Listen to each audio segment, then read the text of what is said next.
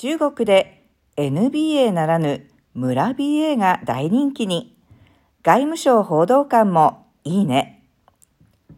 貴州省のある村民委員会の建物の前に設けられたバスケットボールコートでは、選手たちが軽快に走り回り、パスを出し、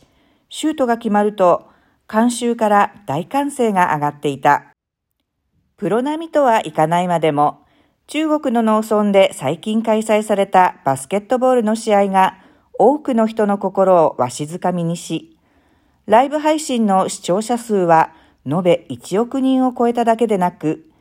外務省報道官までもが注目して、いいねを送った。少数民族の伝統的な祝日を祝うため、地元の少数民族の人々が自発的に企画したこのバスケットボール大会は、周囲の村から集まったたくさんの人々が観戦。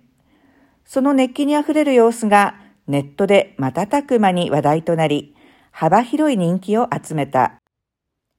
農村に作られたバスケットボールコート、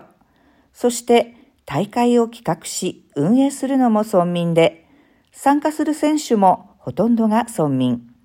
さらに、その商品に至っては、牛や豚といった地元の農産品であったため、ネットユーザーから親しみを込めて、NBA ならぬ村 BA と名付けられた。その盛り上がりの中、紀州省美しい農村バスケットボールリーグ県東南ミャオ族トン族自治州準決勝が先頃、大番号大番村で開催された。試合会場では、はしごを立てたり、家の屋根に登ったり、フェンスをよじ登ったりする人まで現れるほどの超満員となり、ライブ配信の視聴者数は延べ1億人を超えた。